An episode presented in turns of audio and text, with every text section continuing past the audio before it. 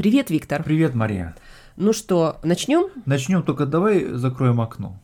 Ну, чего закроем окно, пусть свежий воздух будет. Ну хорошо, тогда давай закроем дверь. а Ну то- ты что? А то сквозняк. А, сквозняка боишься. Э, Ну да, вообще многие э, мужчины боятся сквозняков, да? Слушай, а я не согласна. Вот для меня, мне кажется, что сквозняков боятся, ну, какие-нибудь там бабушки на лавочках. Ну, конечно же, прежде всего, чем, чем старше человек, тем больше он боится сквозняков. Я могу сказать, что вот я, когда мне было лет 18, да, был очень жаркий день, да, очень, ну, там 35 градусов, 37 градусов, например, да.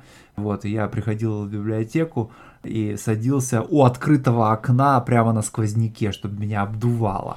Ну, вот. классно. Но просто мне было 18 лет, и сейчас мне, к сожалению, уже давно не 18, и поэтому, конечно, как-то начинаешь опасаться. Слушай, ну, не знала я, что у тебя такое отношение к сквозняку, но мне вспоминается, как в детстве, Ага. э, ну, безусловно, там бабушки, мамы кутают детей, и, конечно, самое главное, шарфик, капюшон, а то вот ветром уши надует, да, Ну или да, там да. а, ветер сильный, там, Да, осторожно. Да, да, конечно. Ну а дети, конечно, этим всем тяготятся, хотят расстегнуться, снять шапку. И в чем они правы? Ну да, да, конечно. Если, конечно, не схватит воспаление легких при этом. Ага, ну, видишь, смотри, у нас получается разговор о сквозняке, ну, а давай поговорим о ветре. Да. Вообще, вот движение воздуха, это вообще движение. Мгм. И- А движение это жизнь, еще Э, скажи. Ну, точно, точно.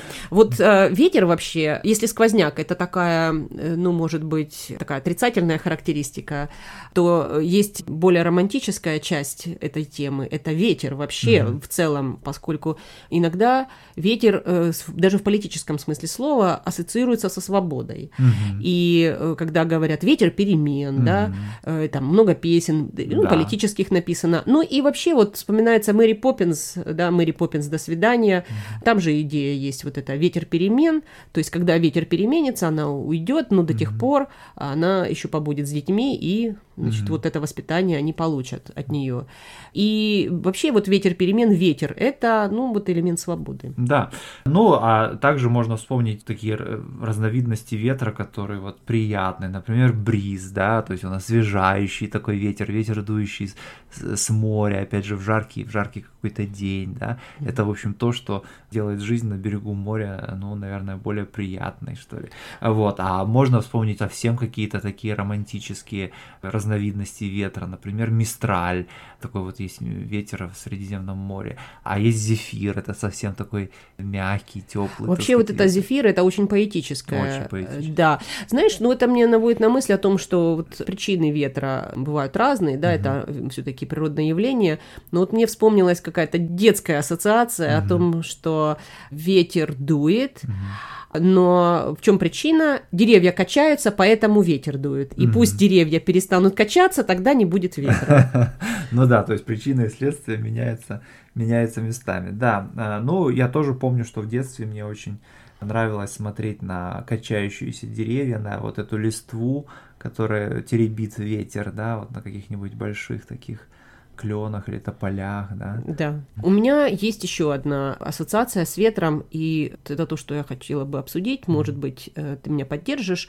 Ветер это парус. Я вот все в сторону романтики, Мгм, понимаешь? Ну да, я понял. И у меня есть некоторое отношение к парусным судам. Вообще, когда читаешь книги, вообще, когда, значит, смотришь какие-нибудь фильмы, то, безусловно, паруса, парусные суда, хотя яхты сейчас тоже есть, но они, конечно, ассоциируются, скажем, с 19 веком, да, А вот. Но вот не надо же забывать, что именно благодаря ветру, благодаря парусам были совершены великие географические открытия.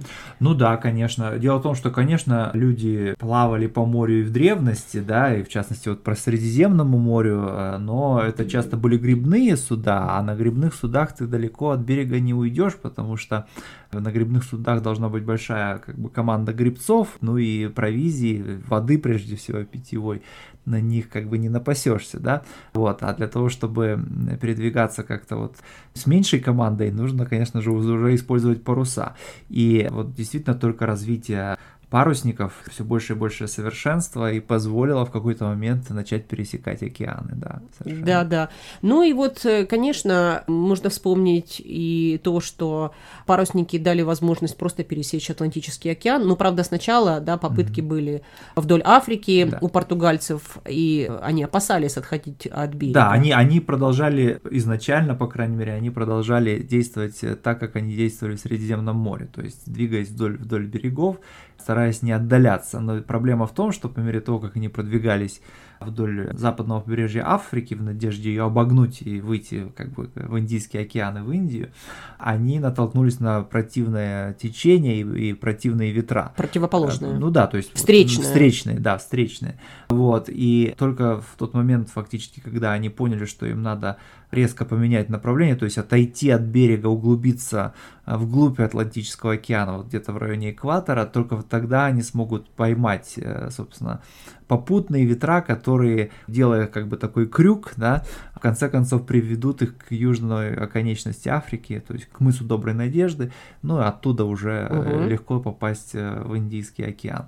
То есть вот решение было такое, как бы мы бы сейчас сказали, контринтуитивное. Я в понятие ветра вкладываю мои ассоциации, это то, что некое преодоление, uh-huh. оторваться от берега, это uh-huh. тоже получить какую-то свободу, да, степень свободы дополнительная. Uh-huh. И вот ветер дает эту возможность. Хотя, видишь, мы уже какие-то вещи забыли, поскольку uh-huh. для нас пересечение океана скорее связано с самолетом и с полетом. Но мне хотелось просто вспомнить о том, что ветер и паруса это то, что привело нас к тому, что мы узнали Землю. Ну да, просто дело все в том, что большую часть э, земного шара занимает поверхность океана, да, ну а передвигаться по нему э, до изобретения парового двигателя, паровых судов, да, затем и современных, было невозможно без паруса, да, и парусники, конечно, это замечательное творение человеческой мысли, это, можно сказать, отчасти даже немножко произведение искусства и очень действительно романтический образ. Вот э, мы с тобой говорили о рисовании, и я, по-моему, упомянул, что единственную вещь, которую я более-менее неплохо могу на данный момент нарисовать, это парусник. Да, но это очень тебя характеризует, потому что в какой-то степени ты романтик. В общем, море, ветер, на этом, может, закончим? Конечно, замечательно. Пока. Пока.